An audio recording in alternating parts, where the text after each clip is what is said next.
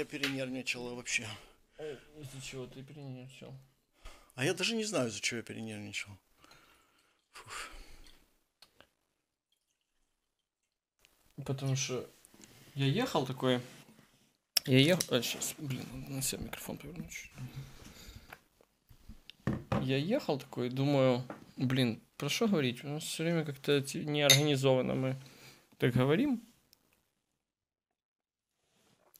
И эм, расскажу предысторию. Приехал, понял, что забыл ноутбук.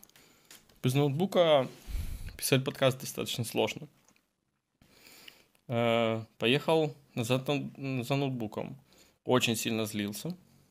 Э, ты еще спросил, ну я хоть не расстроился из-за того, что забыл ноутбук. А я очень сильно расстроился. Ну, потому что... Ну, это не прикольно, это трата времени, и это такая э, ненужная трата времени, которую можно избежать.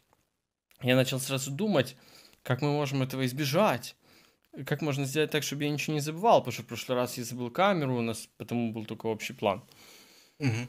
Думаю, такой, блин, может быть, надо у нас писать все же, потому что я все время забываю. А потом такой думаю, или надо мне начать просто нормально готовиться к подкасту и, может быть, сделать какой-то чек-лист, по О, которому мне чек-лист. каждый раз заранее собирать рюкзак. Я думаю, ну, наверное, это разумнее чуть-чуть. Но, но, но я думал, про что можно поговорить? И я хотел поговорить про эмоции, на самом деле. Э, вот, ну, ты сказал, когда мы включали запись, что как-то расстраиваться это непродуктивно.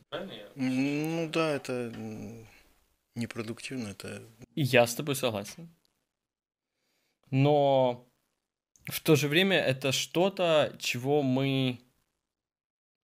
Ну, от того, что это продуктивно или непродуктивно, ты не... это не значит, что ты перестаешь расстраиваться, если это непродуктивно. Вопрос, типа, выражать это наружу или нет. Я не согласен. Э, То есть, на самом деле, если ты себя достаточно хорошо контролируешь, ты в состоянии, хотя мне самому это трудно всегда, но в состоянии оперативнее реагировать просто на всякие случившиеся события и таким образом не то, чтобы подавлять себе э, проявление эмоций, а подавлять себе э, само зарождение эмоций, потому что, ну, то есть тут же сразу подумать, это непродуктивно.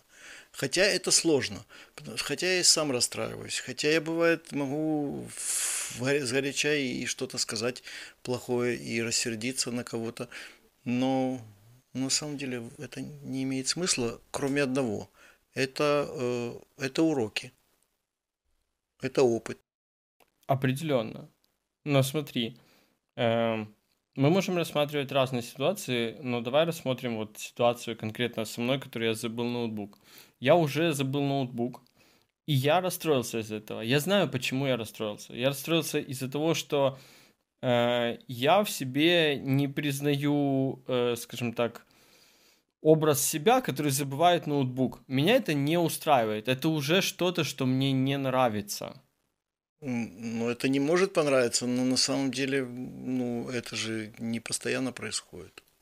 Это, это происходит не постоянно, но причина, по которой это произошло, возникает с определенной частотой. Я редко готовлюсь к вещам. Я очень классно решаю проблемы с наскока, э, импровизируя и просто вот так вот все решаю. И это, это классное умение.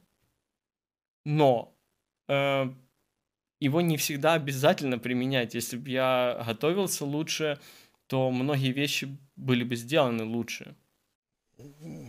Да, я могу с тобой согласиться, у меня такая же проблема случается. То есть вещи, э, э, решения, которые надо принимать быстрее, принимаются быстрее, чем те, которые надо... Ну, это же понятно, дедлайны. э, как это? Один из законов Паркинсона. Ты слышал о законах Паркинсона? Ну, один из Нет, законов не знаю. Паркинсона, Пар- Пар- Паркинсона звучит так, или Паркинсона звучит так. Э, Работа занимает все время, отведенное на нее. Да, да. То есть, если тебе надо вот сегодня в течение 15 минут написать какое-то письмо, то ты его в течение 15 минут напишешь. Как правило, Ну, как правило, видимо. Есть люди, которые тоже, если им отведено на это сутки, пишут это в первые 15 минут. А большинство пишет все-таки в последние 15 минут. Да, и вот вопрос. Это почему так происходит? Ну, то есть, э, мне кажется, что у меня есть ответ. Э, возможно, это завязано на тип нервной системы человека, который может требовать определенного дофаминового заряда, который приходит со стрессом. Может быть, не знаю. Так вот, э, ну окей, допустим, я вот такой, но что, например, меня достаточно сильно отличает от ряда людей, которых я даже знаю, меня очень не устраивает ситуация «я вот такой». Ну, что с этим надо бороться. Да, Действительно, я- я- чек-лист. Я тоже, мне первая мысль пришла в голову. Чек-лист. То есть он включается просто в весь план работы. Чек-лист. Кроме того, что взять это, взять это, взять это, взять это, кроме этого, первым пунктом идет чек-лист. Да, и, ну, наверное, на этот раз я хотя бы попробую его сделать. Но вернемся к эмоциям. Мы, смотри, мы, что мы только что сделали, мы скатились до рационализации. Это то, что очень любит делать мозг. Э, Дело в том, что эмоции э, и рацио это очень разные вещи. Эмоции зарождаются, э, ну, многие говорят от многих разных вещей, но как минимум часть эмоций зарождаются, например, у тебя в желудке, потому что именно желудок вырабатывает целый ряд гормонов, которые влияют на твое настроение. Э, Так вот, это я к чему? К тому, что мозг никак с этим на самом деле не связан. Э, Многие даже сказали бы, что эмоции зарождаются у тебя на самом деле значительно раньше, чем реагирует на это мозг. И то, как ты интерпретируешь эмоции, это уже... Это все постфактум после того, как все Мгм. произошло. Так и есть все. Это, это, кстати, большая проблема для многих людей, у которых в недостаточном количестве вырабатываются определенные гормоны, просто не вырабатываются. Они испытывают, изначально испытывают какие-то отрицательные эмоции, и для того, чтобы объяснить эти отрицательные эмоции, начинают выбирать э, события, э, Да. которые как бы для других оказались совершенно невинными и простыми. У них это вызывает целую шквал выражения эмоций, скажем так. Ну, собственно говоря, то, что ты говорил, в Но животе. Это, кстати, очень связано в том числе с приобретенным опытом, там, начиная от воспитания в детстве, заканчивая от, э, ну, в принципе, что с тобой там в юношестве и там дальше было, потому что мозг, на самом деле, и организм как таковой формируется до 25 лет, и ты мог приобрести опыт, в котором забывание ноутбука, например, это, ну, я, Да. это супер плохо, и ты не хочешь себя таким видеть. В то время как для тебя, например, это может быть... Ну почему? Это Я- просто может ничего вообще не значить, и ты мог даже ничего не подумать про то, что я забыл ноутбук. Ну, допустим. Ну смотри, у- я перебью, к сожалению, у моего поколения, Да. э, ну я думаю, в большинстве случаев, рано или поздно наступал такой момент, когда они начинали на шее носить на веревочке ключи от квартиры. Окей. То есть это не ноутбук, конечно, но это равноценно практически. Ну, Потеря принципе, ключей да. от квартиры случалась со мной дважды, и по- после чего я носил их на шее. Но тоже умудрился один раз потерять. Вот. Как, ну, интересно. э, забавно, потому что я не терял... Вот что-что, ключи от квартиры я не терял ни разу, а я не дорассказал историю, что я вернулся за ноутбуком и потерял свой мобильный телефон в такси сразу же. Это произошло подряд. И что самое интересное, так как я был в ситуации потери э, телефона уже много раз, Мгм. это с одной стороны. С другой стороны, я был так э, вымотан потерей ноутбука, что ты видел, я пришел и такой, мне кажется, я потерял телефон. То есть ты спокойнее отреагировал на эту Ну, ситуацию. типа, да, сейчас, подожди, я сейчас решу этот вопрос, и мы будем записывать. Ну, это нормально. На самом деле, вот так вот следовало реагировать и на потерю ноутбука. Да, жалко Да. потерянного времени, но что ты поделаешь? Я хочу... э, Но, может- но видишь, извини, что я перебью, но э, потеря ноутбука, реакция моя была не на саму, э, не потерю, точнее, а то, что я забыл ноутбук, не на то, что я забыл ноутбук, а на то, что я вот такой, который забывает ноутбук. Ну, в принципе, да, что ты не предусмотрел возможность забывания ноутбука, как, допустим, забывание фотоаппарата или забывание телефона или да. чего-то еще. Если бы другой человек при мне так забыл ноутбук, я бы, конечно, вслух ничего не сказал, но я бы подумал про него плохо, потому что для меня это плохой образ. Ну да, в том случае, если все зависит от тебя, и ты в состоянии как бы был предотвратить случившееся, то, конечно, повод для определенного расстройства есть. Просто я хотел рассказать историю, в которой э, от нас зависело совершенно немного. Мы с твоим дедушкой, Валерием Аксентьевичем, угу. делали ремонт у нас на кухне, клеили обои. То есть мы решили с этим управиться за один день, и поскольку мы начали поздно, это затянулось надолго, и закончили мы уже за полночь. Окей, okay. это... Я, наверное, помню уже это. Ты ремонт, присутствовал, да? наверное, при это этом. Это где-то начало 2000-х. Наверное. Но суть в том, что после того, как мы поклеили обои, надо было помыть кисточки. Э, я открыл воду в раковине А-а-а. на кухне, помыл кисточки и начал закрывать воду в раковине. Ты помнишь эту историю? Да, я помню эту историю. Начал закрывать э, и щелк и сломал, сорвал кран. Соответственно, ну что я сделал в первую очередь? Я его попытался привести в какое-то более-менее среднее положение, при котором поток был не такой оглушительный, и пошел в коридор, где у нас стояк холодной воды, где можно перекрыть его. И начал перекрывать там. Щелк! И сорвал кран. Я его тоже привел в среднее положение, это была ночь. Естественно, э, на мои звонки все возможные сантехники в ответ матерились через всякие бранные слова полового значения. Вот. Э, делать было нечего, я повесил веревочку такую, тряпочку какую-то, по которой все стекало в раковину. Счетчиков тогда не было, поэтому как бы цена за воду была фиксированной, и сколько ее утечет в канализацию, было все равно. Утром пришли сантехники, и увидев эту ситуацию, поняв, что здесь не перекрыть, тут не перекрыть, пошли в подвал нашего дома перекрывать воду. И сорвали э, кран на стейке. Вот этого я не знал, но я, Ты наде... не знал, так я подожди, надеялся, что это, это так конец, произойдет. Это не конец. Они пошли на распределительные, там где краны. Оказалось, что кран той трубы, которая подается к нашему дому, сорван уже давно. Поэтому пришлось отключить воду во всем микрорайоне, чтобы заменить у нас в умывальнике кран. Понимаешь, да, эта ситуация неприятная, но, но тут от нас практически не зависело ничего. Это система. Ну вот, ну смотри, э, и да, и ну на микрорайоне да не зависело, хотя в доме там, тоже. В доме тоже, но в квартире а у меня нет столько сил, чтобы срывать краны. И, видимо, я их не рассчитывал, уже так было поздно, я хотел спать. Я думаю, что, ну, если там придумывать, кого винить, я, я ни в коем случае не виню тебя, потому что краны это то, о чем я в последнюю очередь думаю. Да. Э, но в принципе, наверное, если бы я хотел вынести какой-то урок из этой ситуации и там избежать подобной ситуации в дальнейшем, то опять же надо, наверное, Э, какой-то график проверки э, кранов сделать, когда регулярно вызывать сантехника. Логично. Чтобы он смотрел на состояние труб.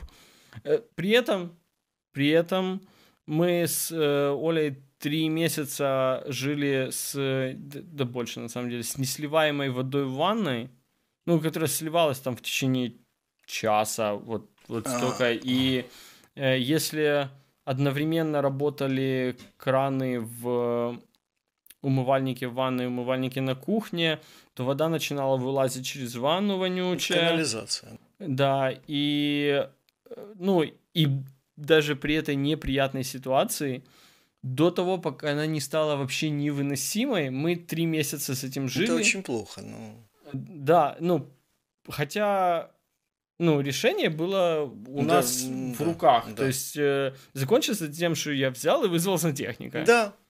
Что можно было сделать три месяца назад. Но есть хуже истории, которую можно рассказать. Она очень похожа на эту. В одном из домов Красноярска Кстати, э, да, ты- да, Хрущева, в принципе, пятиэтажная, э, более поздняя блоковая, из бетонных блоков, но там почему-то, э, что не характерно вообще для Хрущеб, э, в подвале был предусмотрен бассейн. И бассейн, естественно, наполняться должен был водой, в нем можно было бы купаться и все такое, и вода выводилась бы в канализацию, но там ситуация сложилась так, что наоборот, все дерьмо со всего дома скапливалось в этом бассейне, и вот так э, можно вызвать сантехника было бы, да? Э, люди, видимо, вызывают сантехников, но продолжают жить в этом доме уже много лет. Э, с- у них в подвале бассейн полный, извините, Говна. какашек, фекалий и дерьма. Ну, в Вот. общем, э, ну смотри, э, ситуация с их бассейном тут, тут э, усложняется чуть-чуть в сравнении со мной сантехником, потому что э, когда мы говорим о группе, мы говорим о групповой ответственности. Э, Соответственно, большинство людей, скорее всего, эту ответственность перекладывали на кого-то другого. Да, точно. Э, В случае меня и сантехника, ну, это чистая прокрастинация. Да, скорее всего, это так и есть. Э, Мы их называли ленью это. Прокрастинация это то же самое или нет? Хороший, хороший вопрос. Я, кстати, ну, лень это когда, э, ну, сейчас я это характеризовал бы, как у тебя нет мотивации что-либо делать. Прокрастинация это, наверное, это, это у меня больше это была лень.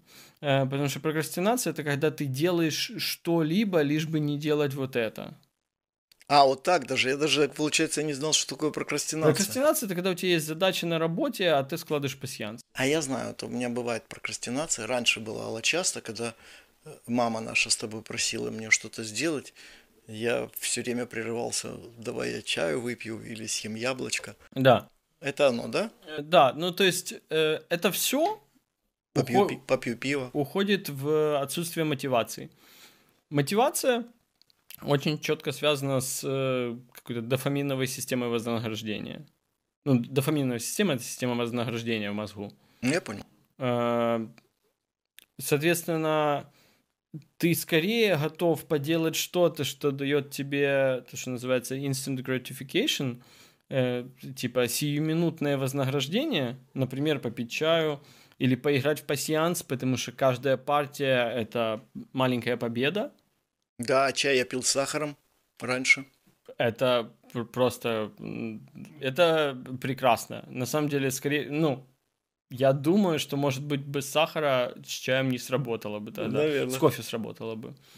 Э, Но, по сути, ты выбираешь маленькие победы вместо того, чтобы, типа, делать что-то большое. Хотя на самом деле от чего-то большого прилив может быть еще, типа, круче, но настолько отложенное, типа, вознаграждение, что мозг не хочет это То есть в данном случае мы сводим все происходящие наши с нами, с- вернее, эмоции, которые связаны с происходящими нашими нами событиями, с нашим гормональным балансом, я так понимаю, в данном случае. И в первом случае мы говорили об этом, и во втором, где-то у тебя в животе это, и, собственно, ты... Я боюсь, что буквально вся наша жизнь сводится к гормональному балансу, вплоть до того, что есть такой современный, не знаю, наверное, философ его можно назвать, Сэм Харрис, Э, и он много рассуждает на тему там, современной религии, мотивации, в принципе, как-то со- современной культуры. И он говорит, что возможно даже нету такой вещи, как, эм, как ну не то что личность, а свободная воля, потому что понятие воли происходит уже после того, как какие-то химикалии у тебя в животе Ну, отреагировали. я, я рассуждал на эту тему очень много. То есть свободная воля как бы вроде бы есть, и случайность существует, но любое событие, которое происходит, оно является следствием событий, происшедших до этого. То есть работают причинно-следственные связи четко. Там говорят, где-то на Ближнем Востоке или где в Средней Азии бабочка махнет крылом, а над побережьем Атлантики в Америке проносится тайфун в это время, да. То есть это взаимосвязано, может быть, хотя этих связей мы не замечаем. То есть, опять же, э, да все события, которые происходят, даже если бы не этот гормональный баланс, связаны э, какими-то взаимодействиями молекул, атомов и, и каких-то других э, частиц элементарных, я так понимаю. Ну, да, но... И называть это случайностью можно? Э, Ну, я не... ну, Это не совсем про свободу Свобо- воли. Ну, свобода воли. Ну, потому что свобода воли – это возможность выбора. Есть ли у человека Да, возможность ну выбора? вот э, идея Сэма Харриса в том, что, ну, на самом деле у тебя нет свободы выбора, потому что когда ты уже подумал, на самом деле набор химикалий в твоем организме уже все за Уже тебя всё решил. за тебя решил. И ты, э, твой мозг только интерпретирует то, что он решил. Ну, и с таким образом можно э, как бы предположить, что прогнозировать события и пророчества какие-то возможны. Э, я думаю, да. Потому что Ну, э, можно, мне кажется, можно, но на глобальном плане, то есть какой-то типа как big data, что ли. Э, потому что спрогнозировать, как поступит человек, например, то есть я, с- ну, с трудом могу спрогнозировать, как поступишь ты, но я могу предполагать, потому что мы друг друга хорошо знаем. э, вот, а теперь смотри, что я скажу. А есть же еще такая э, теория ветвящейся, ветвящегося времени, то есть будущего того же, которая в точках бифукации при принятии того или иного решения движется в ту или иную сторону, события продолжаются. Причем это не факт, что потом они не сойдутся опять в очередной точке и э, продолжение у них одинаково. То есть да, мы говорим об элементарных каких-то событиях, они могут быть разными. То есть я там на 5 секунд э, раньше отхлебну виски или на 5 секунд позже, да, но я его отхлебну все равно, и дальше события пойдут так, как они должны были идти. Э, Это очень интересная тема, которой бы интересно было посвятить дополнительно. Да, ну давай сейчас не будем... э, хотя, давай я нас верну к этому через виски. Как ты сказал, есть какие-то варианты времени, где ты на 5 минут раньше попил виски, где-то есть, э, где ты на 5 минут позже попил виски. Но так или иначе, в этот период жизни ты попьешь виски.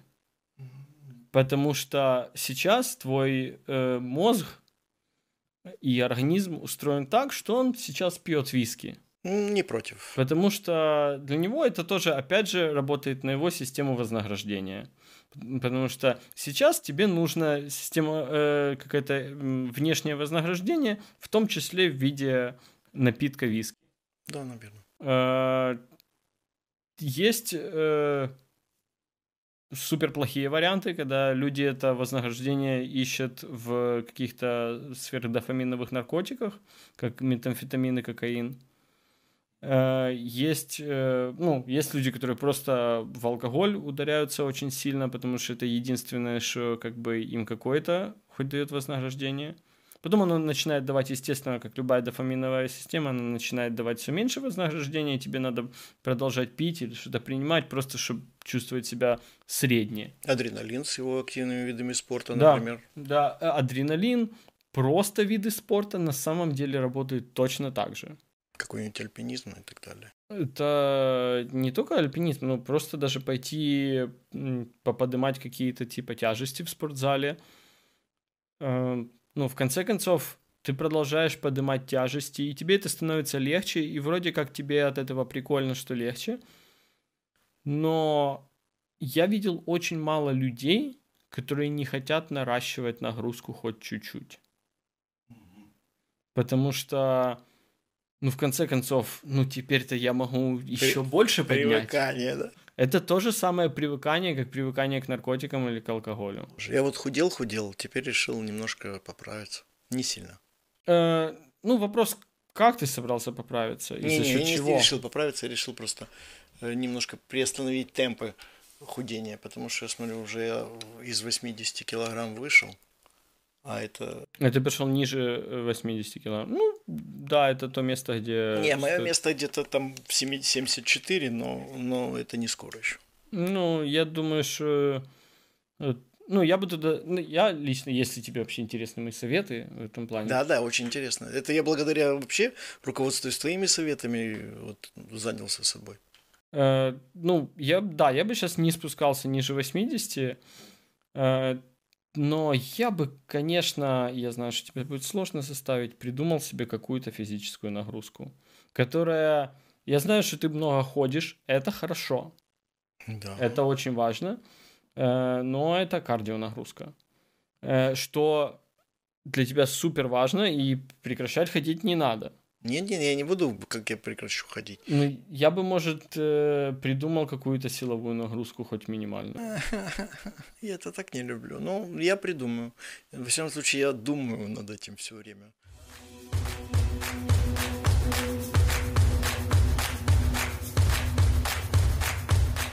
Я вижу, что тебе сложно даже думать про силовые нагрузки.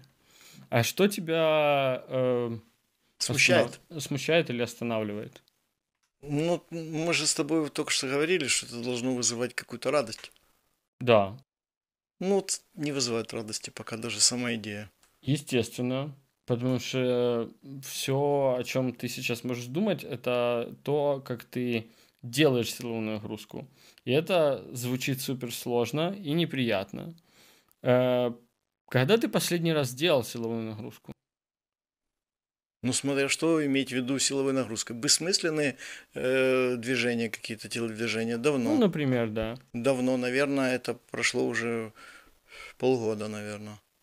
А с- осмысленные, да, я занимаюсь и физическим трудом немножко, и что-то ношу, и что-то вешаю, и Я поднимаю, думаю, что опускаю. просто твой мозг даже не помнит, э, как чувствует себя система вознаграждения после физической нагрузки.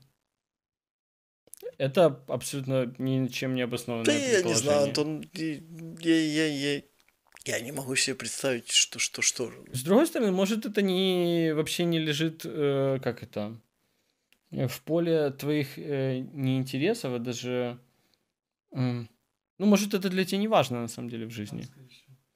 А тогда, может, и хрен Не, ну я, может быть, подумаю над этим, потому что, опять же, убрать какой-то лишний жир по-другому, наверное, и не выйдет. Тогда, ну и, э, ну, точно не выйдет. Потому что, я э, смотрю, я худею, но не везде.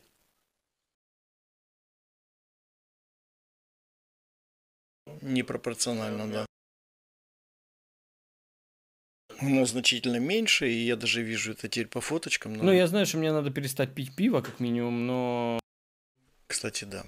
Я тоже подумал. э, и пока мы это не перестанем делать, не о, не о чем говорить. Э, ну, смотри, хорошо, а давай так подумаем. Эм, а какая еще может быть мотивация у занятий спорта? Ну, первое, что мне приходит в голову, э, ты, конечно, отлично выглядишь, но ты уже чуть-чуть старше. Конечно, чем был. Да, физические упражнения, в частности силовые, показали, я, я могу скинуть много исследований, если надо, э, показали очень э, позитивные, э, позитивное влияние на здоровье людей 50+. В частности, как, и тут интересно, не только на сердечно-сосудистую систему, но и на работу мозга, потому что именно силовые нагрузки усиливают э, нам- намного лучше, чем кардио, циркуляцию крови и доставление ее в мозг, что останавливает дегенерацию тканей в мозге. Ну, Может быть, э, это тебя... э, Опять же, мотивация. Мотивация, бывает мотивация, разная. конечно, мотивация. Смотри, мотивация бывает э, к хорошему или от плохого. Может, Я- тебе больше от плохого надо? Ну, понимаешь, как тебе сказать, я вообще по своему мировоззрению более склонен к какому-то миросозерцанию, чем к определенному проведению каких-либо активных действий. Ну, так вот сложилось уже. Э, вот мы, что вы мне подарили? Ничего. Какое прекрасное ничего. Ну, просто, ну, я пытаюсь понять, эм, как я говорил, что э, я не люблю быть заложником ни обстоятельств, ни своего мышления, ни в том числе физических ограничений. Поэтому мне, например, нравится чувствовать себя сильнее, потому что когда нам привозят там домой э, воду, например, я просто беру и 20-литровую бутылку закидываю себя на плечо, и мне от этого прикольно понимать, что я могу взять и так просто закинуть себе на плечо 20-литровую бутылку. Э, я, я беру и с ней иду и как бы ложу ее там Я на не место. уверен, что я бы не смог закинуть на... Вопрос, э, э, травмировал бы ли ты себя в процессе? Я думаю, что нет. Ну вот у меня есть опыт погрузочно-разгрузочных работ, э, и я, видимо, был еще менее развит, но тем не менее 50-килограммовые мешки, кстати, с нитратом аммония, Мгм. с аммиаком, с аммиачной селитрой. Э, Я успешно в Казахстане разгружал, загружал. И, и хватал вот такой мешок и забрасывал его, ну, наверное, на двухметровую высоту. Тогда не исключено, что от наличия опыта ты с- сам себе построил хорошо в голове технику Техника, работы да, с тех- весом, и тогда, да, я могу себе Техника легко у меня. Я представить, где-то что... пузом что-то, что-то ногами. э, И, Ну, и да. мне, мне как бы... Ну, просто ты, наверное, на, ну, на опыте понял, что спиной это поднимать не стоит, как бы... Ну да, это... Ну, ну вот. Э, ну, тогда, хорошо, да, у тебя тогда... Аммиачная селитра. Ты пытаешься уйти от этого разговора. Нет, это все тот же разговор. Ну, а что, что говорить? Да, я буду попробую стоять в планке какое-то время. Да. Я, я давно Сколько об этом раз думаю. в неделю? Давай каждый день я буду стоять. Сколько времени у меня надо стоять? А, Сколько сейчас тебе стоять э, комфортно? А я не знаю, думаешь, я давно мерил уже. Тебе надо определенно померить э, вот сколько комфортно. И ориентир возьми такой, э, что в принципе стоять две минуты это хорошо. Скорее всего, э, тебе не стоит сразу стоять две минуты. Ну, я если думаю, две минуты я простою. А, Если ты можешь... Тут вопрос, можешь ли ты 7 дней в неделю простоять 2 Вот, минуты? это другой вопрос, как я себя буду чувствовать потом. Вот, потому что я могу простоять 8, но на следующий день не могу. Не, 8 я не буду. 8 не надо, и потому, возможно, не надо и 2 каждый день. Попробуй по минуте. Ну я, ну, я полторы минуты стою, по-моему, спокойно. Ну, во всяком случае, стоял. Ну, тогда Совершенно без этого меня не трясло. То есть там уже позже О. меня начинало трясти уже. А, а тогда нормально, слушай, тогда ты можешь попробовать стоять по 2 минуты в день. Да, я думаю, что я смогу. На самом деле у меня есть определенные свойства, да. Хух.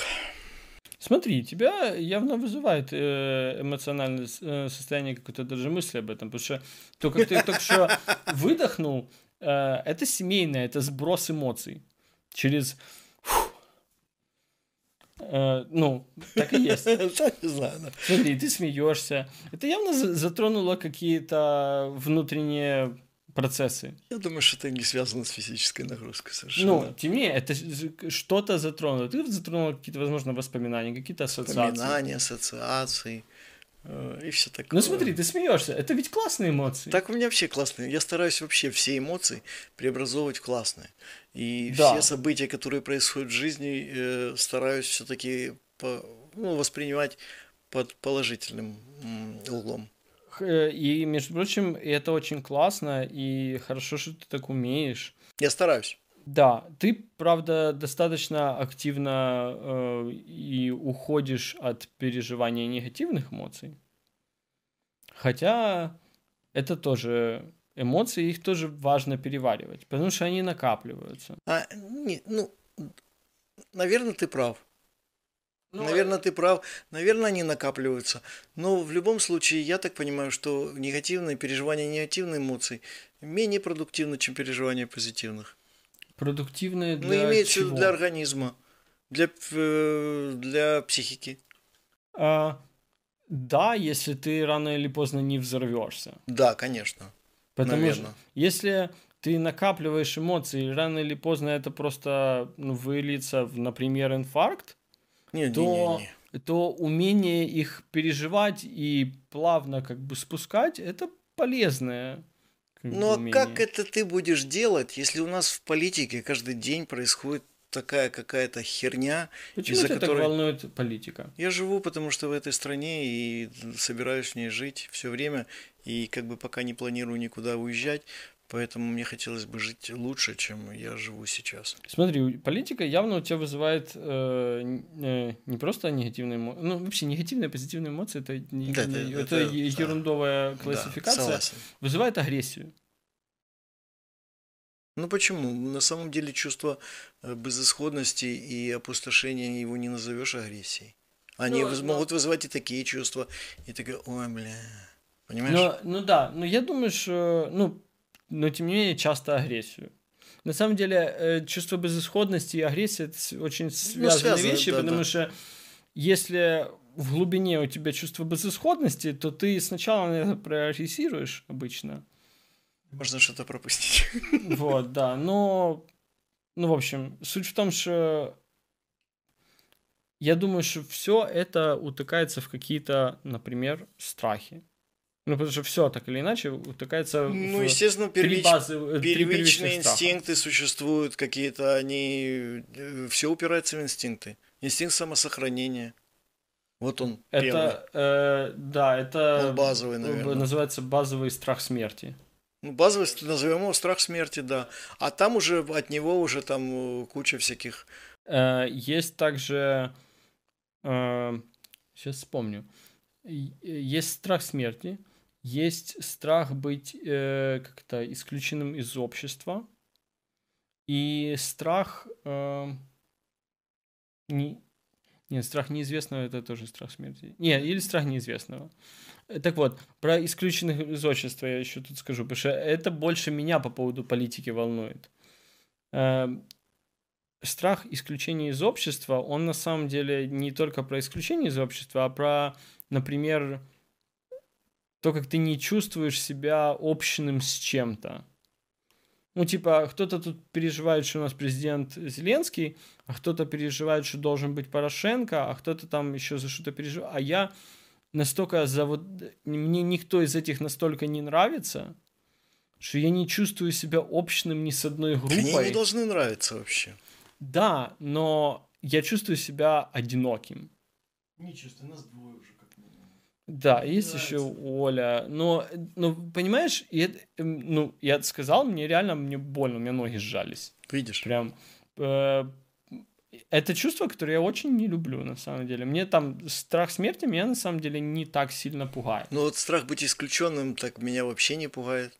Это, наверное, для японцев тяжело. Э, ну, да. Скорее всего, из, из общества быть исключенным. А пф, иметь свое мнение и отличное от всех других, может быть, это и неправильно, но у тебя есть единомышленники, я уверен. Э, А н- нравится, нравится, не нравится, но просто тут важно, в каком направлении человек действует и мыслит. Нравится, может, не, вообще никто не нравится.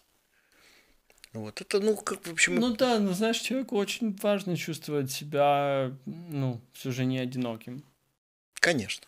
Ну, ну, и я думаю, что не должен себя чувствовать одиноким. Ну вот.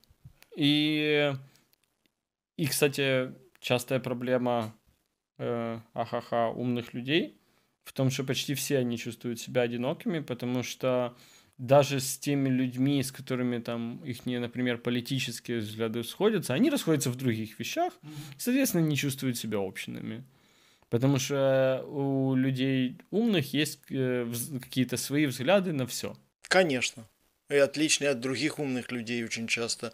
И вообще, э, ну, если человек в состоянии как-то анализировать происходящее, естественно, он делает выводы, и, и не всегда эти выводы сходятся с выводами другого человека. Вот.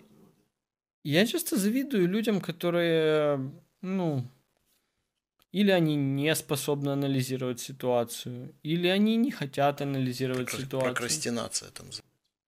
Э, Прокрастинация, мы с тобой говорили, что это когда человек делает что-то, чтобы не делать что-то Ну, другое. идет пить водку вместо того, чтобы анализировать ситуацию.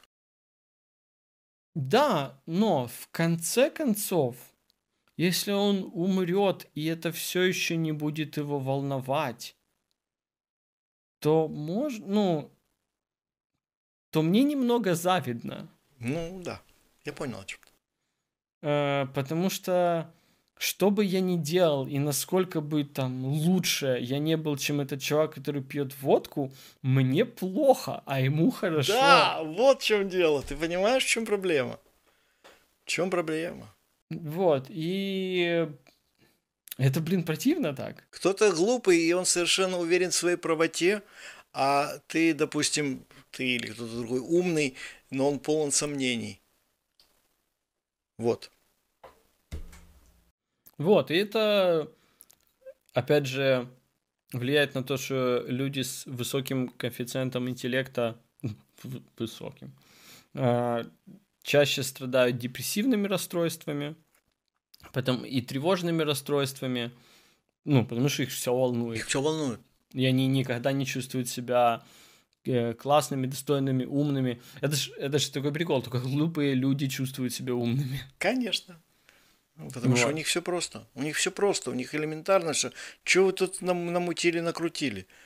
Все просто. Ну, я с я... этим сталкиваюсь очень регулярно, ну, регулярно сталкиваюсь. Я по этому поводу могу успокоиться только когда на какие-то там эмпирические данные смотрю, то есть буквально типа какая у меня работа, какая у меня зарплата, чем я в принципе занимаюсь на этой работе, типа там банально коэффициент интеллекта.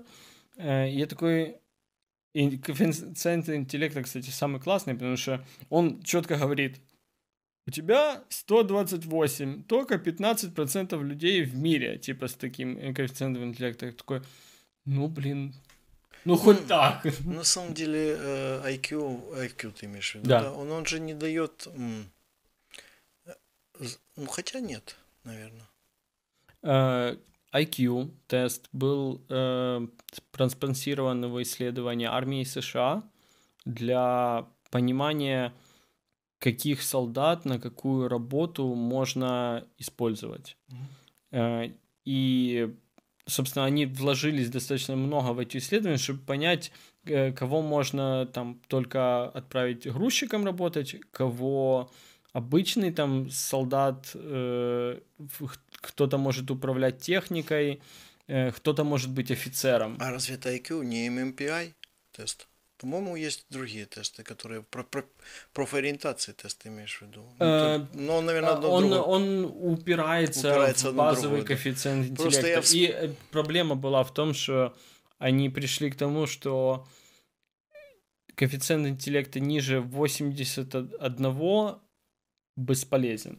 Ну, это же не врожденная фигня вообще, коэффициент интеллекта. Она развивается. Она, э, к сожалению, она меняется в течение жизни, не сильно, но не да. драматически. И 50% людей в мире рождаются с коэффициентом интеллекта ниже 81. Жалко. И с ними реально ничего не Таким хорошо, зато они это... Он радуется, что помидор красный, трава зеленая, и если он будет сегодня хорошо работать, то вечером ему дадут женщину. То есть... Ну, ну это на 81 еще, да, а ниже, конечно, там уже грустнее. Да. Ну, э, мы сталкиваемся с этим регулярно, и я не уверен, что это 50%, их вполне возможно больше. Не, это, ну, я приведу какую-нибудь ссылку с более точными данными. Насколько я знаю, это достаточно близко я однажды повторно прошел тест MMPI, вот этот профориентации.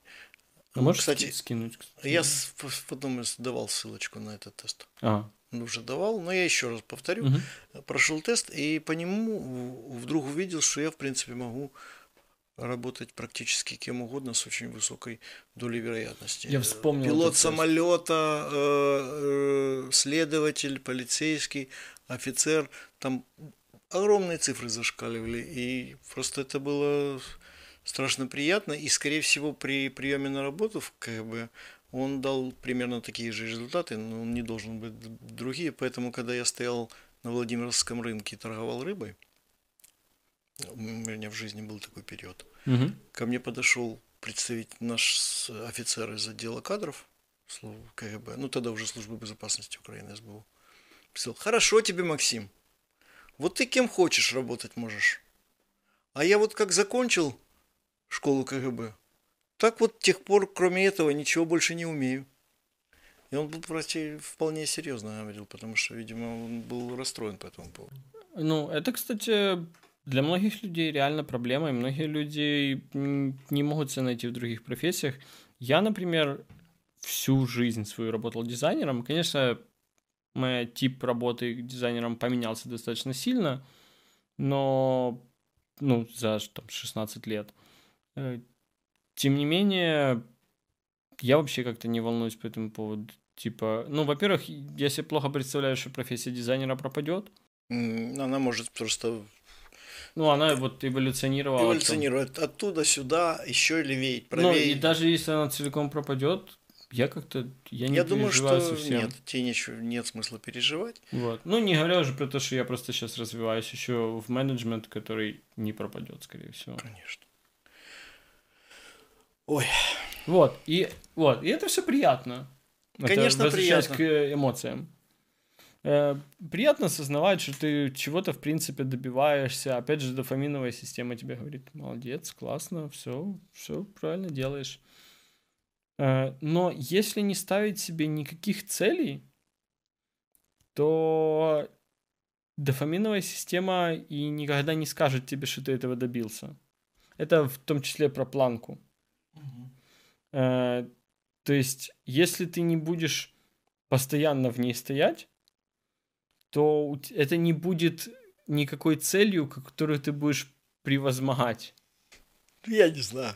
Ну, я буду стоять, конечно. Не, это... Э... э мне самому это интересно, э... и избавиться, я не то, чтобы хочу нарастить себе мышцы, но все таки избавиться от в боках, как сало, э, не помешало. Ну, это, что... э, я даже, это, это скорее пример был. Это не столько про тебе планку, это про то, что э, если ставить себе цели и их добиваться, то твой мозг тебе будет говорить, что это хорошо. Ну да, наверное. То есть, когда ты получаешь ожидаемые результаты, ты, организм на это реагирует всплеском чего-либо э, полезного, хорошего. Но такая же ситуация возникает, говорят, в мозгу у человека при прослушивании ритмичной музыки или э, повторяющихся каких-то мелодий.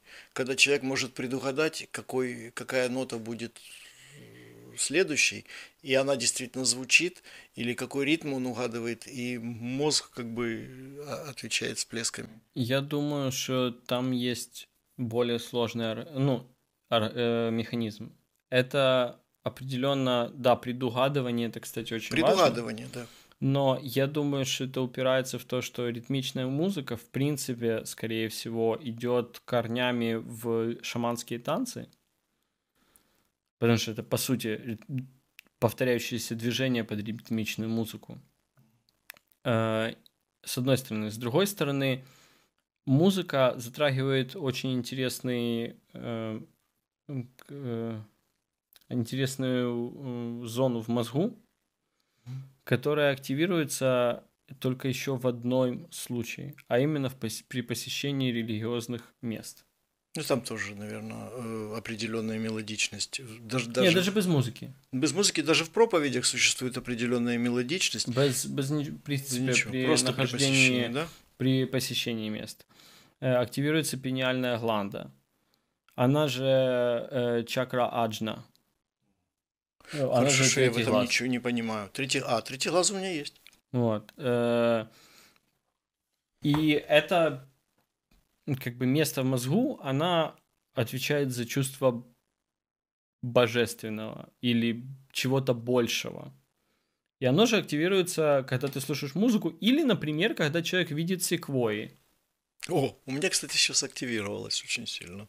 Ну, это неспроста. Не...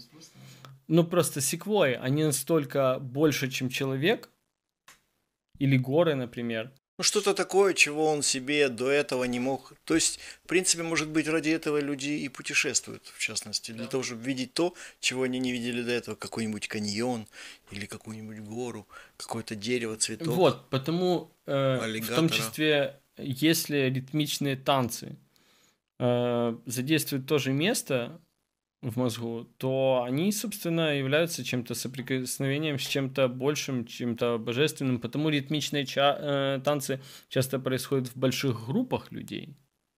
Это да, это еще связано с большими группами. А, большими группами людей особое ощущение тоже. То есть э, футбольные матчи, поступывание, похлопывание одновременно, Да, да. э, кричалки, пускание волны, то есть вызывает примерно такую же эмоцию. Или- Или, массовые митинги с криками там «Ельцин! Ельцин!» Ну, в лучшем случае. Да, это буквально то же самое.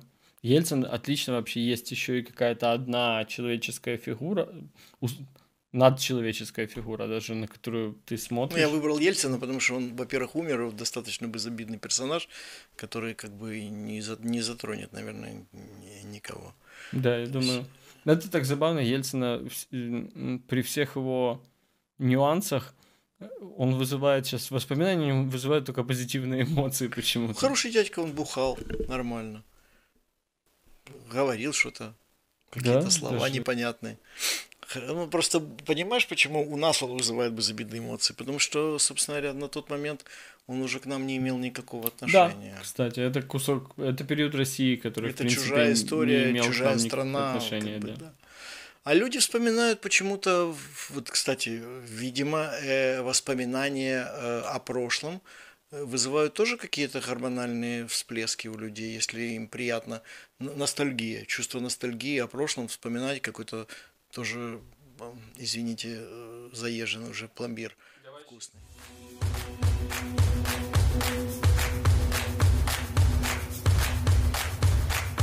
Э, Ностальгия. Э, Ностальгия это очень интересная штука. Во-первых, не у всех людей, не во все периоды вообще времени было, было понятие ностальгии.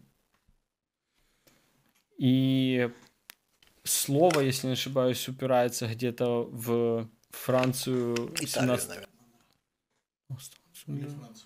Мне кажется, во Францию где-то 17-18 века.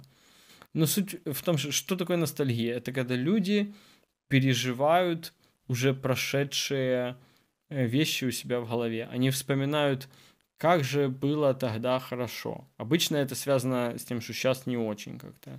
Ну, если им кажется, что сейчас не очень, то, то как бы и спина болит, и видеть хуже стал уже, и, и Ну, вот хромаешь раньше всё время. то- А вот раньше я уже за девками бегал. Но э, и мне кажется, что ностальгия, ну, у нее есть прикольные грани, но в принципе, вот как ты говоришь про бесполезные какие-то чувства, мне кажется, она даже вредная в некотором роде. Ну, в принципе, наверное, да, потому что она нацелена в прошлое, скорее всего. Ну, да, она какая-то сильно, э, ну, опять же, смотря насколько ты сильно, насколько у тебя заедает сильно эта пластинка, Ну, а заедает, ты закукливаешься в, в каком-то временном отрезке и продолжаешь в нем жить, хотя вокруг уже все развивается и идет совершенно в другую сторону вперед, а ты живешь там, и очень каждый раз, когда сталкиваешься с, с реалиями, начинаешь нервничать и переживать, что такое, как так? с одной стороны, с другой стороны, э, вот это раньше было лучше, оно обычно упирается в, ну, сейчас-то уже совсем не так. Э, Это у одних. У вторых это типа, ну, я-то старый уже, потому, типа, некогда мне там за девками бегать. На самом деле, насколько бы ты старый не был, если тебе хочется бегать за девками, ну, как бы в... С одной стороны, а с другой стороны, склероз, юри- например, ты можешь забыть, бегать-то можно, а зачем? Забыл уже. Ну, Память-то не та. Э, Ну, память не та, но это не... Как, все равно не останавливает тебя от действий. Хорошо, у тебя не та память. Почему бы не бегать с девками с не той памятью, пока это в юридически праведных рамках? Вот. Э, Ну, просто очень часто эта ностальгия останавливает людей от каких-то действий, потому что они придумывают себе, что они уже какие-то не такие или недостойные чего-то такого. Это и- есть, да. Есть, есть такая штука. Я просто дело в том, что если ты, например, тоже пережил этот период с- с- пере- перебудовы, перестройки и смены вех и изменения вообще общественного уклада, то вполне возможно ты не так его зацепил. И у тебя нет тех ощущений, которые были у меня в тот момент, когда это происходило. И честно тебе говорю, я-то, в принципе, сейчас я уже мыслю по-другому. Но в тот момент у многих было ощущение, что это изменения временные, что все вернется назад. И я допускаю, есть куча людей, испытывающих, о чем мы говорили, ностальгию, зацикленность на прошлом, которые надеются все вернуть взад. То есть э, опять построить вот эту вот хрень с пионерами, с комсомольцами, с партией, э, с парадами на день не, это, 7 ноября, Великого Октябрьского переворота и тому подобное. Ну и смотри, э, у меня тут, кстати, у меня забавная по этому поводу позиция, потому что, ну, допустим, кто-то хочет, э, пусть хочет, пусть даже строит, э, там другие люди, если будут не хотеть, будут ему мешать. Вопрос, должно ли это ему мешать жить своей повседневной жизнью и радоваться тому, что есть? Мешает. Мешает. И мешает, потому что нет, ну, в частности, там, Советского Союза. Там, там как-то по-другому все устроено. Мы работали, э, то есть со стариками я беседую иногда, они говорят, мы работали, всю жизнь работали, а теперь такая пенсия, что ничего не купишь. Раньше мне хватало на лекарства, а сейчас мне уже не хватает Конечно. даже на лекарства. Я говорю, подождите, но раньше вы-то и не болели так сильно. Может... С одной стороны. С другой стороны, даже если, и, ну, это грустно и противно, но даже если тебе не хватает сейчас на лекарства, ты определенно, наверное, делаешь по этому поводу какие-то действия. Да, я думаю, хватает. Если ты делаешь по этому поводу действия, и, соответственно, ты всем своим максимальным темпом идешь к свершению желаемого, то почему бы во все остальное свое время не радоваться? Я-то понимаю все. Я вот, например, начинаю перебирать события из прошлого иногда, просто с интересом узнать, ну что же может быть такого там, э, чего люди хотели бы вернуть. И не нахожу. У тебя есть вот самые первые твои воспоминания детские какие-нибудь? Э, я помню перевязку после операции на сердце. Я помню, как мне кажется, это меня показывали кому-то из окна. Может быть и нет. Я часть воспоминаний человек может себе нарисовать. На самом ну, показывали из окна, конечно. Но просто это было на Толстого, видимо, когда ты лежал с бронхитом. Э, была осень? Ой, Неважно, я, я помню много листьев. Ну, короче, э, человек может себе на, нарисовать много воспоминаний. Я помню, э, я помню, как один раз меня очень долго забирали из детского садика. Э, и я даже говорил про это очень достаточно долгое время с э, психотерапевтом. Э, вот. Но это был полезный разговор. Ну, просто вспоминает, всегда вспоминаются какие-то обычно негативные вещи. Которые что, вызваны всплеском. Видимо. Потому что они резче, ну, они сильнее. Если я буду вспоминать позитивные вещи, позитивные на самом деле ближе к сейчас вспоминаются. Э, может, потому что у меня сейчас позитивные всплески в жизни какие-то, типа, громче, чем раньше. Я много, много помню каких-то всяких... Э, в общем, к чему ты это спросил? Я хотел просто сказать, что у меня. Ну. Допустим, у меня тоже, вот, вот если оценивать эти события, то они совершенно не позитивные.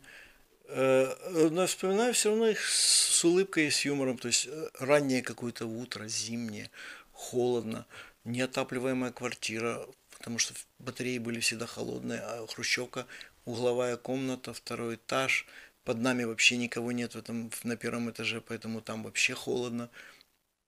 И в квартире холодно, мы спали одеты, меня родители будут, может, вполне возможно, это суббота, субботы тогда были рабочими, им надо идти на развозку, они меня ведут, э, они опаздывают, видимо, проспали, зима, снега по колено, меня подводят к садику, и вот перебрасывают через забор в садике. Я падаю в сугроб по пояс. И, значит, через этот снег, а еще темно, раннее утро, тогда время не переводили, и было темно. И я иду, значит, в свою группу. Вот это первое, видимо, воспоминание, которое я помню. Оно же, вот если вдуматься, оно же ужасное вообще. И вот э, маленькое ответвление. Как ты да. думаешь, какое количество детей в этот период времени перебрасывали через забор в садик? Потому что я знаю как минимум еще двух людей, с которыми так делали. Видимо, низкие заборы были тогда. Потому что Олиного папу перебрасывали в садик через забор. Это же ужасно. Да, ну просто... Дети об этом помнят. Э, я помню, ну, э, в эту историю аж, э, ну, с одной стороны, как бы и не верится. Я тоже слышал от других людей такие же истории. Вот, но это слишком часто возникающая история. Ну, я просто помню, я даже знаю, где это место. Сейчас забор там, если раньше это была э, сетка натянутая, рабица, да, невысокая, наверное, метровой высоты. Сейчас там бетонный забор, там уже не перебросишь, конечно, ребенка через двухметровый забор, тяжело будет перебросить. А, а тогда, в принципе, ну... Ну, в принципе, да, если это стандартный кусок рабицы, да. то они, они не выше полутора метра да, обычно. Ну, там можно было, ну да, меня пере, пересадили. А Для ребенка это высокое. А потом меня уже бросили, и, а снега там было буквально, ну тогда мне, может, даже почти под пояс. Самые эти самые. Вот. И, и вот такое впечатление, ощущение, оно ужасное на самом деле. Да. Это страшно, когда вот так вот поступают, но... но... Но это буквально... Э, но, если но, как-то... но я вспоминаю об этом э, с улыбкой. Ну, классно, может, тебе вышло, Что значит... Это анекдотическая какая-то история. Ну, значит, тебе вышло у себя в голове превратить эту ситуацию скорее в шутку, и это классно. Ну, я чувствовал себя, и тогда я чувствовал себя нормально, я не чувствовал обиды никакой. Э, я иду в садик. Вот, это круто. Вот это и, круто. И, э, и это, блин, я прям завидую тебе, потому что есть многие люди, я, например, среди них, наверное, я бы запомнил это как обиду, то есть тебя буквально бросили. Ну, обиды я тоже помню, кстати ну, детские. Ну, ну вот, ну э, давай остановимся на, на вот этом куске. Он бросили, просто, да, вроде бы бросили, да. Э, и бывает так, что какие-то одни и те же вещи разным людям настолько по-разному воспринимаются, что для кого-то это могут быть буквально травматические воспоминания, а для кого-то нет. Я, видимо, потому и вспоминаю, что я понимаю, что это для кого-то было бы тяжело такое вспоминать. И более того, я понимаю, что многие вещи в моей жизни – могли бы в ком-то вызвать э, тревожное или депрессивное расстройство очень сильное, например. Но даже при том, что мне они были какие-то неприятные, я их переварил так, что в итоге э, я получил умение классно привлекать к себе внимание, выступать на публике. Ну, в общем, я из этих плохих вещей вынес очень много крутых э, умений. И это даже как-то нечестно по отношению к другим людям, мне кажется. Ну, это, это вопросы действительно, скорее всего, связаны с, и с IQ в том числе. С умением работать, э, ну, анализировать ситуацию и извлекать из нее полезный, полезные свойства. Э, да, умение концептуализировать воспоминания это точно с IQ связано, но в том числе, возвращаясь к желудку и гормонам, реально это свя- э, в том числе связано с тем, э, какие у тебя были эмоции в то- ровно в тот момент. Это балансом гормонов в организме. Если баланс был плохой, это могло запомниться как значительно более травматическое воспоминание.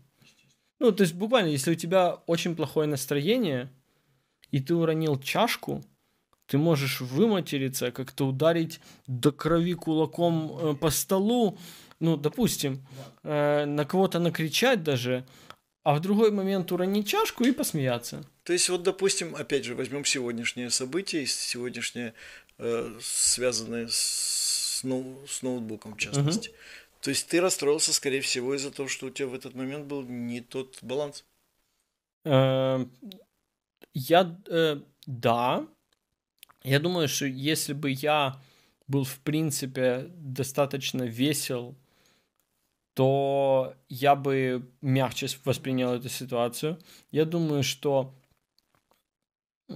то, что там, ну, я обычно, когда куда-то еду, куда-то собираюсь, сейчас что-то буду делать, у меня уже есть легкое чувство тревоги от этого, и вот эта такой неудача, наложившаяся на чувство тревоги, меня сильно разозлила. В том числе она просто сразу задела вот это мое чувство, что нельзя быть э, вот каким-то таким забывчивым или неподготовленным. Очень так интересно все. У меня э, есть мнение, и вот ты, может, меня здесь поправь, что вот это умение концентрироваться и работать с эмоциями, это какая-то штука, которая только недавно возникла.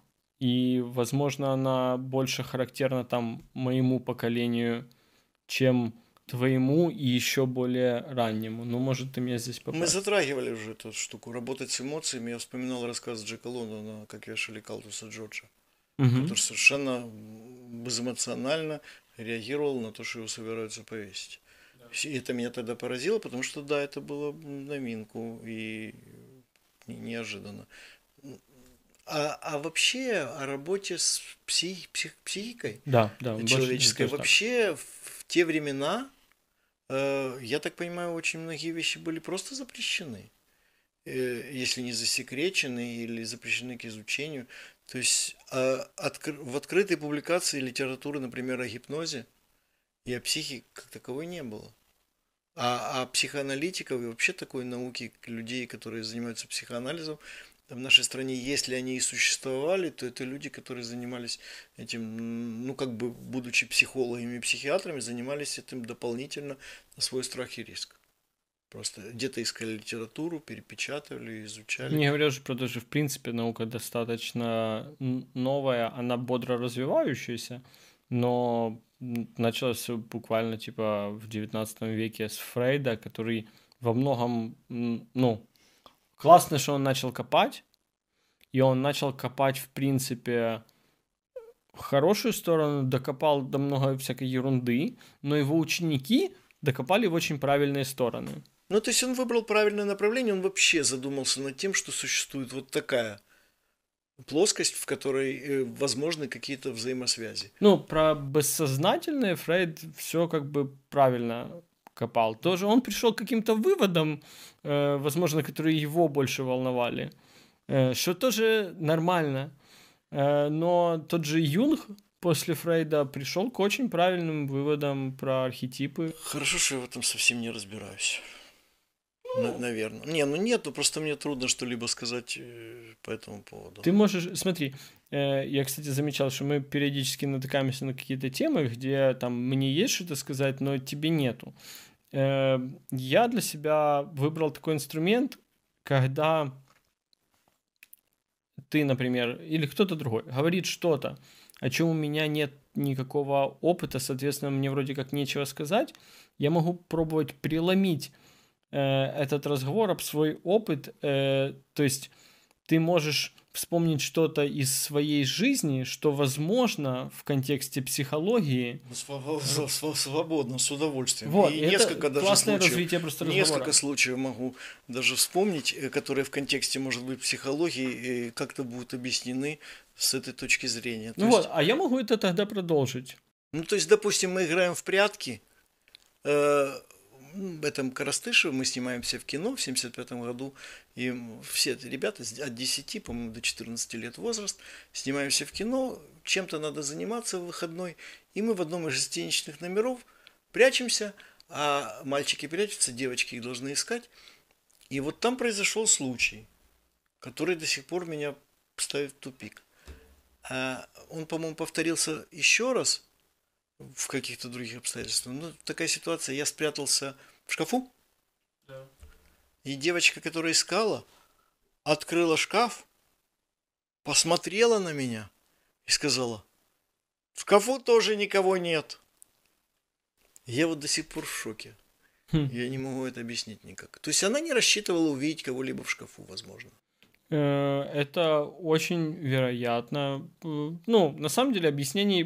И это, кстати, еще одна проблема тоже психологии. Mm. По этим деталям объяснений может быть такое количество, что мы, скорее всего, никогда не узнаем правды. И это бывает очень сложно, если э, там какая-то проблема тебя сильно волнует, и ты себе уже придумал объяснение, и оно, естественно, ну, в моем случае обычно самое плохое из возможных, но на самом деле она могла тебя не увидеть. Ну вот такая же ситуация. Я сижу, лежу под кроватью, ты где-то в другом, тоже прятки. Открывает кто-то, смотрит под кроватью, говорит, под кроватью никого нет. Я его вижу, и он, наверное, должен меня видеть. Видимо, он меня не видит или Ну, не вот понимает, смотри, не ожидает. Ты, ты уверен, что тебя видно? Мне не видно, наверное, было. Скорее всего, нет. Это могло наложиться на то, что он не ожидал кого-либо там увидеть, и тогда с плохой видимостью он никого не Достроил себе увидел. воображению картинку, что там никого Ну, нет. потому что то, что мы сейчас видим, это то, как мы привыкли видеть вещи. Да, мы смотрим на набор летающих атомов. Съезд футурологов ты читал э, Станислава Лема? Наверное, не читал. Нет, может, Очень хороший конгресс футурологов.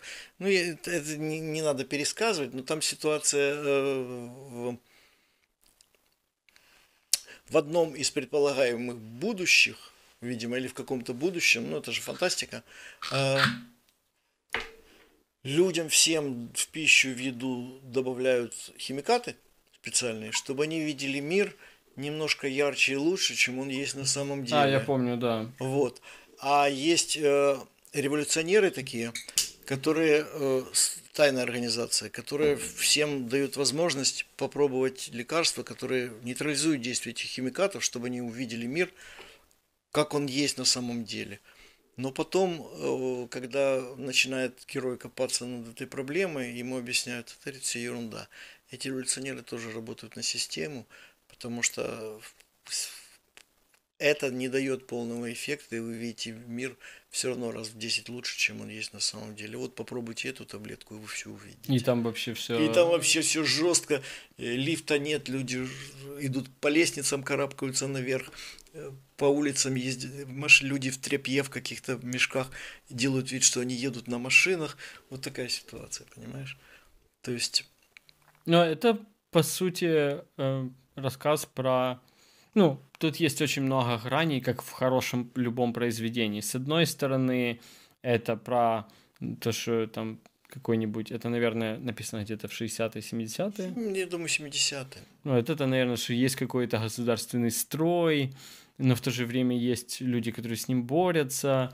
Но Но они- этот смысл, наверное, тоже там есть. Ну вот, это с одной стороны. Э, Это самый поверхностный, скажем так, смысл. Э, Есть под ним второй поверхностный смысл, это про то, что все люди видят вещи по-разному.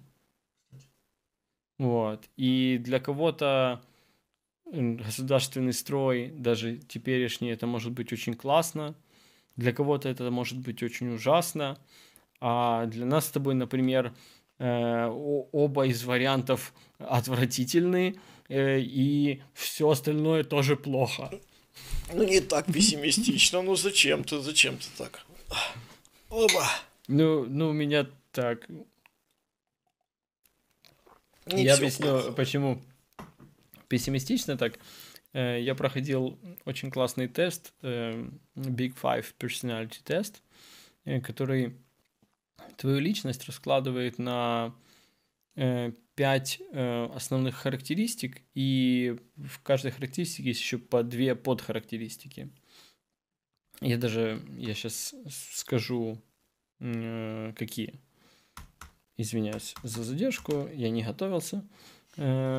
Но это просто интересно, очень рекомендую всем вообще пройти этот тест. А мы дадим ссылочку. Да, это один из самых, скажем так, подкрепленных наукой психологических тестов, которые может на- наибольше, м, больше всего сказать о человеке как о личности. Так вот, он э, делит личность на такие характеристики, как agreeableness. Agreeableness — это насколько человек э, соглашается, не соглашается с ситуацией.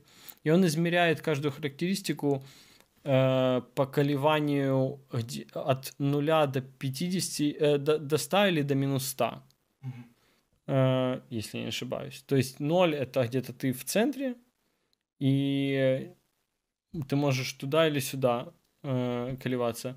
Extroversion, экстра, э, экстраверсия, что ли, это то, насколько ты э, активно взаимодействуешь там с окружающим миром. Conscientiousness э, это осознанность, э, насколько ты понимаешь, что вообще происходит. Это во, во многом то, о чем мы вообще говорим э, на сегодняшнем выпуске. Э, openness — это насколько ты открыт для новых опытов. То есть, насколько э, там тебе что-то новое предлагают, там не хочешь выпить не вот этого виски, а какой-то э, вот этой зеленой марсианской какой-то ерунды. Французских и, булочек. Да, и ты такой, ну или там улиток, например. Улиток. Э, многие люди скажут, что они не готовы есть улиток просто потому, что они закрыты к этому опыту. Вернемся к этому. Э, и невротицизм. Невротицизм – это, в принципе, э, характеристика, насколько человек сильно ощущает негативные эмоции. В то время как, кстати, экстраверсия – это то, насколько он сильно ощущает позитивные в том числе. Так вот, к чему это все?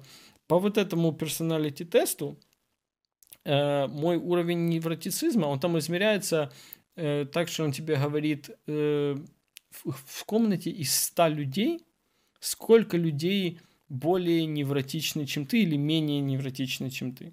Так вот, в комнате из 100 людей только один человек более невротичнее, чем я. Вот. Это вот, ну, это настолько сильно я невротик, насколько можно быть. Да, это достаточно много. Вот, потому я достаточно все время пессимистично говорю. Э, очень рекомендую тест. Я тебе тоже скину. Да, хорошо. Э, про... Э, давай, кстати, к openness вернемся, к открытию, к новому опыту. Я ел улиток. Ты ел улиток? Я, я ел улиток. Я не ел улиток. Я ел улиток даже приготовленных по-разному. По-бургундски, по-моему, и они были приготовлены один раз, а второй раз еще как-то не помню. Ну и вот скажи. Я больше тебе скажу, я ел икру улиток. Ну, если бы я уже ел улиток, я бы и икру улиток уже ел. Нет, ну нет, не скажи, икра См- э, э, Смотри, я, многие считают, что я открыт к новому опыту.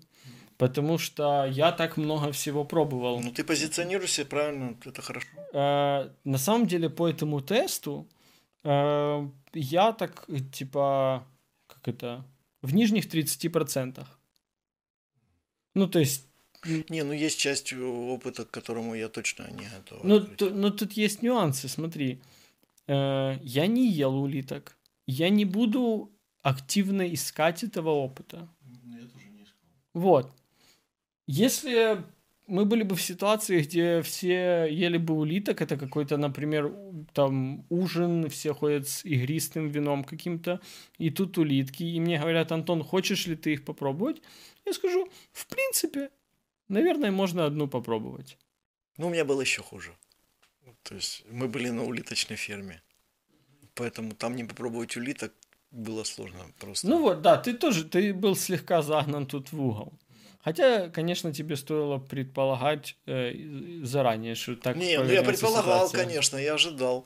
И, и оба раза, когда я ел улиток, и оба раза меня угощали, и оба раза я... То, что ты ел, кстати, второй раз, говорит о том, что ты Первый все раз же... понравилось. Ну, ну, то, что ты достаточно все же открыт к опыту.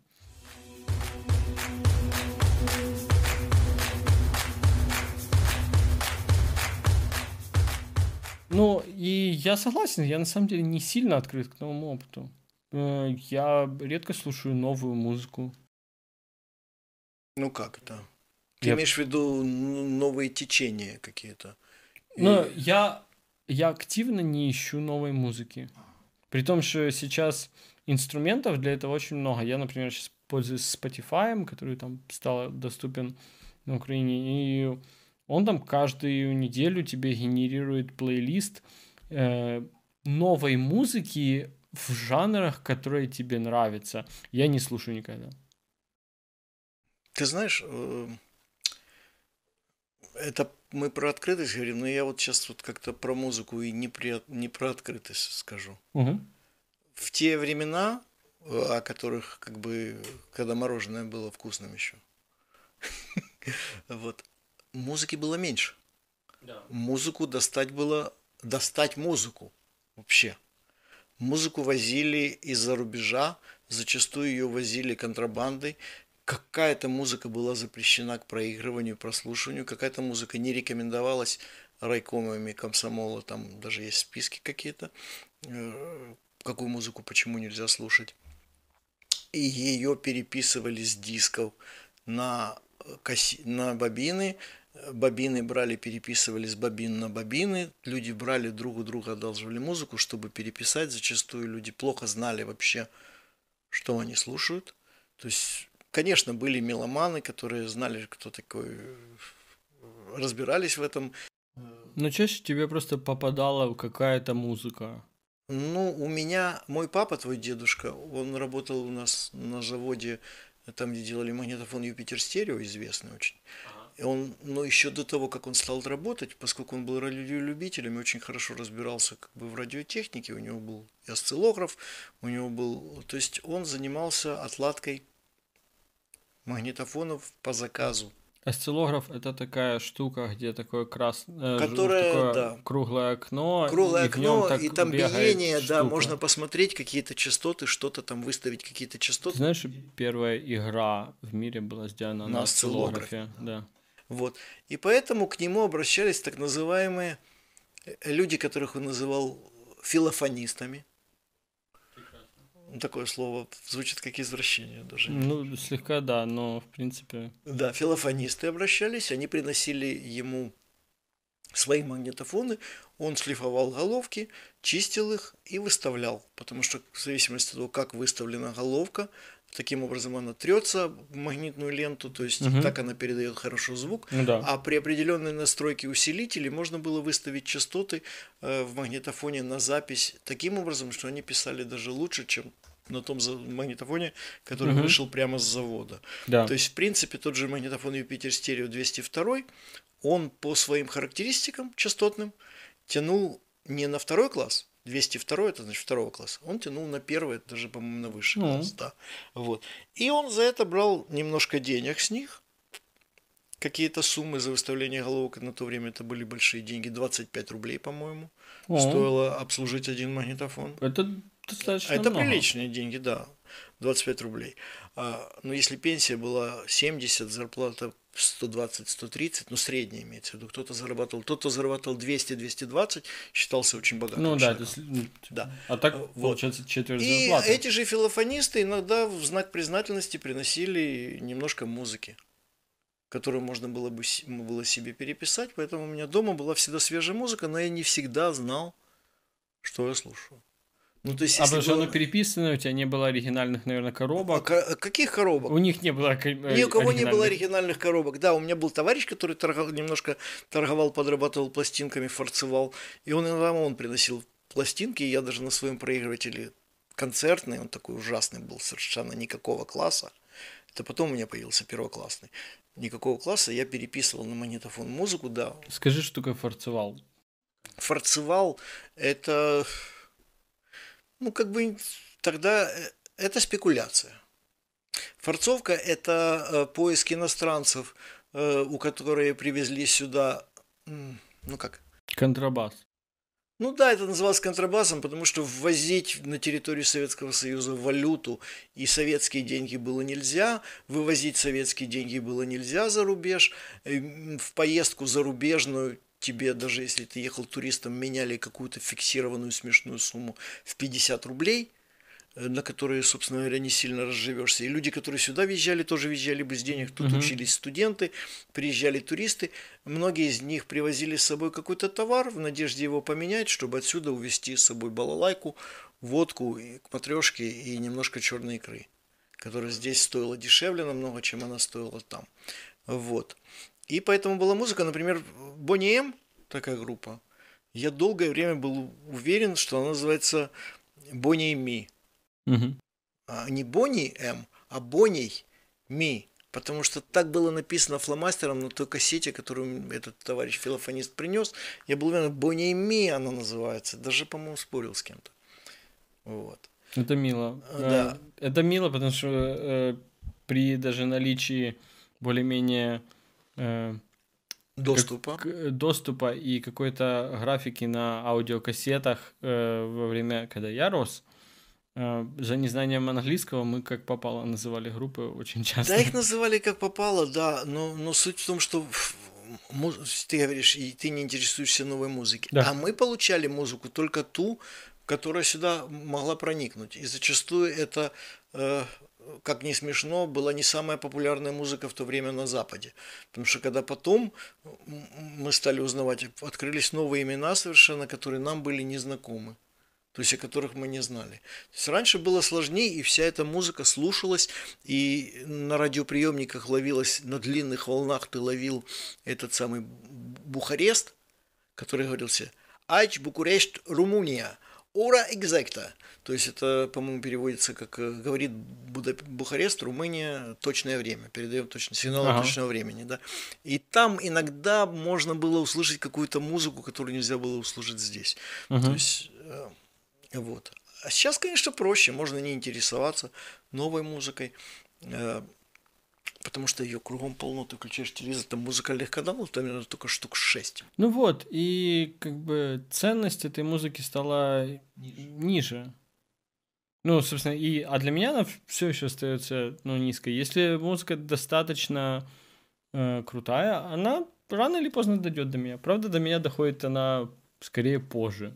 Да, а тогда, подожди, это я же говорил, по большим церковным праздникам, э, поздно вечером, на Пасху, э, мелодии ритмы зарубежной эстрады, я ставил, подключал магнитофон, не спал и записывал этот концерт мелодии ритмы зарубежной эстрады, хотя там половина музыки была ну, совершенно э, братских народов э, Восточной Европы, часть это были выступления полуголого Фридрихштадт Паласта, это такой был, это такой был балет, кордебалет немецкий известный, назывался Фридрихштадт Паласт. Вот, и он был очень популярен, и все ждали, и всем нравилось его смотреть, хотя, собственно говоря, ничего особенного там не было в этих женщинах, которые, ну, Мулен Руж. Ну, да, но и такого было достаточно, ну, мало, я так понимаю. Его было мало, только 3-4 раза в год. И, допустим, по воскресеньям в международной панораме могли рассказать, какие плохие эти иностранцы, у них там есть такая группа, которая вот поет, послушайте, как она плохо поет, и могли дать нам послушать. Вот. Это, это ограничения давали, повышали интерес. Если бы был доступ больше, то, может быть, и, и такого интереса не было, как вот сейчас доступ есть, интереса нет. Ну, может, это, ну, я, я не думаю, что это с этим связано, все же, потому что все равно есть э, люди, которые при таком же количестве как бы входящей информации, таком же количестве новой музыки, они все равно ищут новую музыку, потому что им хочется как-то хочется больше нового, э, хотят там пробовать слушать что-то новое. Ну, я скорее с э, какой-то внешней подачи пробую новое. Но при этом, ну, открыт к этому, но я редко у меня редко есть какая-то внутренняя мотивация на это. А мы говорим про открытость к новому. Ну и про мотивацию тоже. Про мотивацию. Потом вполне возможно, про улитки мы говорим, вполне возможно еще и с возрастом вкусы меняются. Вот я когда-то не был открыт к такому новому, как маслины, например. Долгое время не был открыт. Потом они открылись для меня, и я почувствовал вкус маслин, и они интересны стали. Ну вот, кстати, с возрастом обычно, ну, чем дальше, там, от там, 25-30 лет, люди обычно становятся консервативнее, и это не просто так. Э, мозг становится менее нейропластичен. Он э, не с такой радостью строит э, новые нейронные связи. Это ужасно, но это правда, по-моему. Не, ну это, да, базовая наука. Э, не, есть там, э, есть способы, э, как строить новые нейронные связи, ну, ну да, они незаконны у нас в стране. Э, э, ну да, э, просто мозг ребенка, он строит нейронные связи вот так вот. Он что-то видит, он запоминает, он учится очень быстро. Потому тем, кто там старше, им сложнее учиться, потому что мозг просто становится ригидней. Я понял, о чем ты. Вот. Это печально.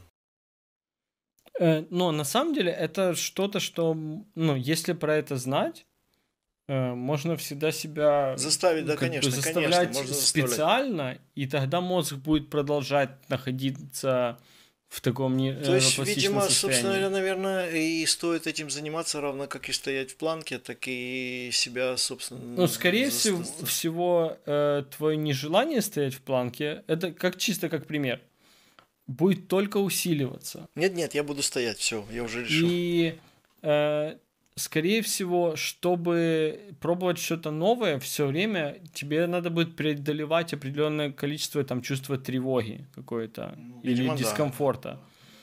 Да. Потому что... Но именно это и будет типа помогать тебе расти в дальнейшем и не только в том, что ты конкретно делаешь, но и в других вещах. То есть у тебя лучше, у тебя будет лучше работать память, если ты хотя бы там ну, где-то вот, в одном месте будешь пробовать новое. Вот мой дед, например, он э, даже находясь в, в приличном возрасте занимался переводами санскрита, хотя, собственно говоря, э, не уча... Ну, то есть ему за это никто не платил, ему было самому интересно это делать. Он изучал его, санскрит, он изучал, он придумал свой, алф... свою азбуку, придумал свое правописание интересное. Все их называли палочками, дедушкины палочки.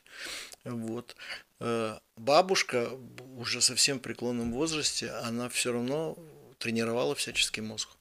Во-первых, она пыталась находиться все время в русле происходящих событий, Читать она уже не могла, у нее было плохое зрение, пока дед был жив, он ей читал все свежие э, издания, новые книги. А радио она слушала все время. Все время слушала новости, известия. Вот как ты думаешь, а с чем связано, что они вот были такие? Очень многие люди э, поколения твоих бабушки с дедушкой совсем другие. Это вполне связано, возможно, с тем, что какое-то время они занимались духовными практиками, находясь в, в той организации, которую многие называют масонской ложей. Вполне возможно, она и была масонской ложей Гизбор. То есть э, ты думаешь, что там их э, научили э, тем... Но они сами учились. Ну, и они там сами учили, они пришли к тому, что есть определенные практики, или мы можем назвать их методологии, которые помогают тебе развиваться. Да, конечно.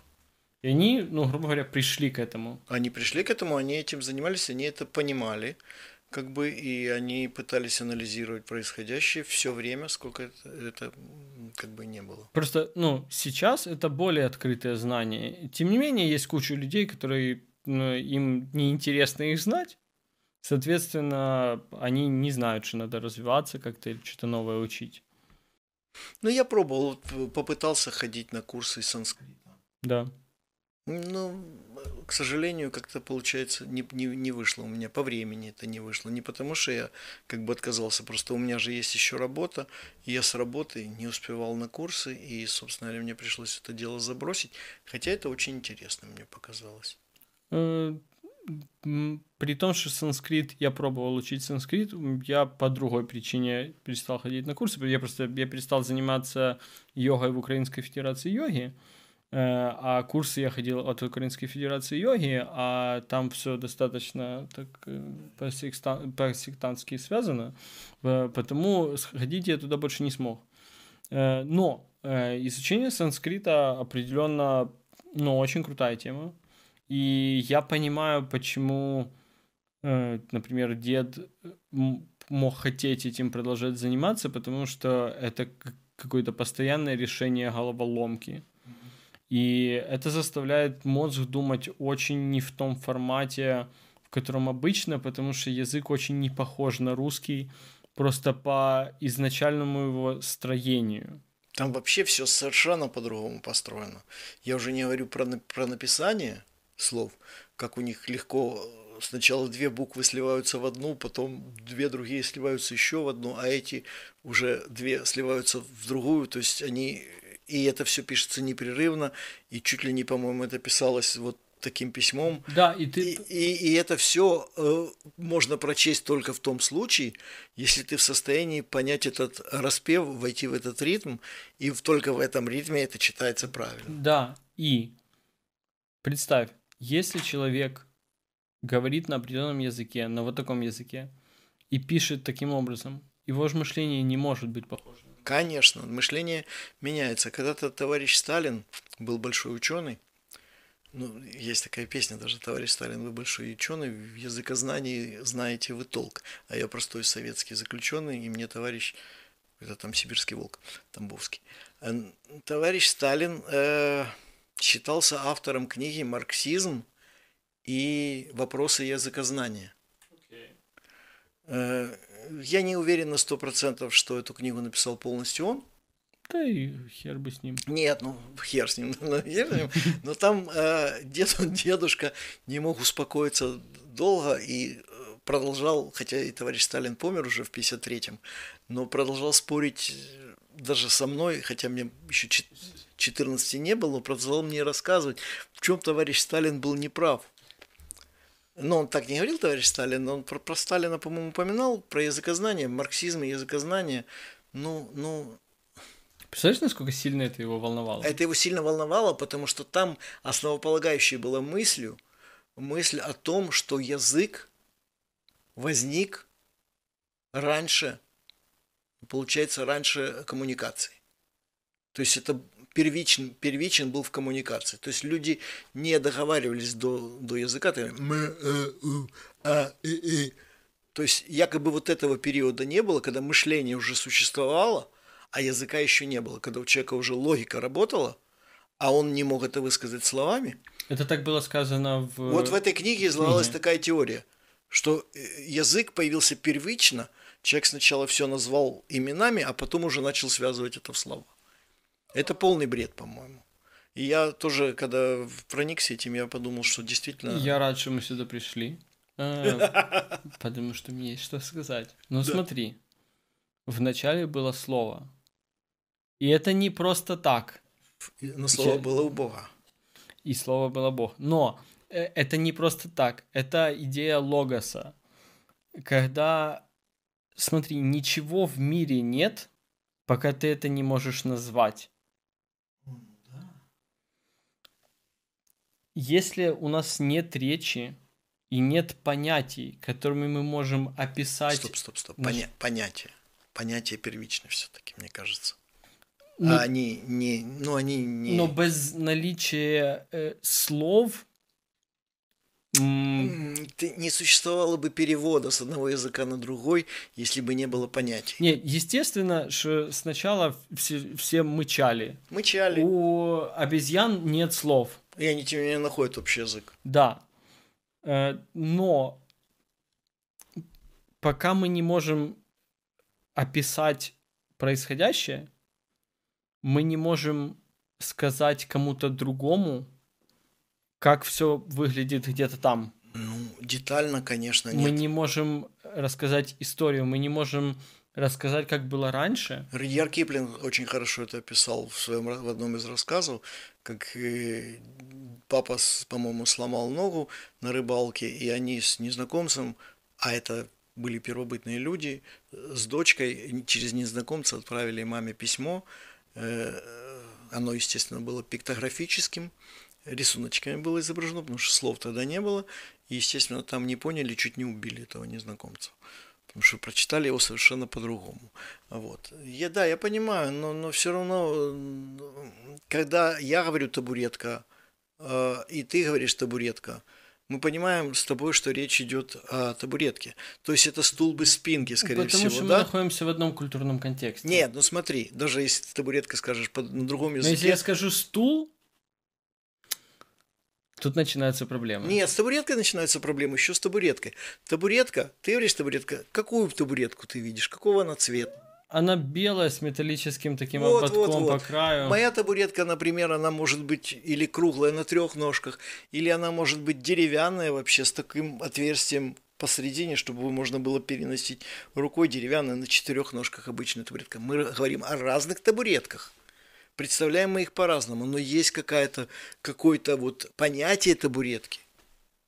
Потому что для тебя табуретка это одно, для меня это другое, но это табуретка. Это как понятие табуретки не, не могло быть. Есть вещи, которые должны существовать до того, как их можно описать словами, потому что есть слова к понятиям, которые не вещественны.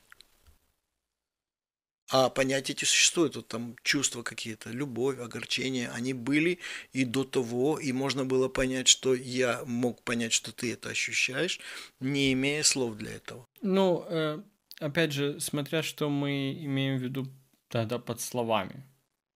Если мы под словами имеем в виду набор звуком на каком-то уже конкретном языке, например, то, то да, но мы можем иметь в виду слова уже как понятие в голове, например.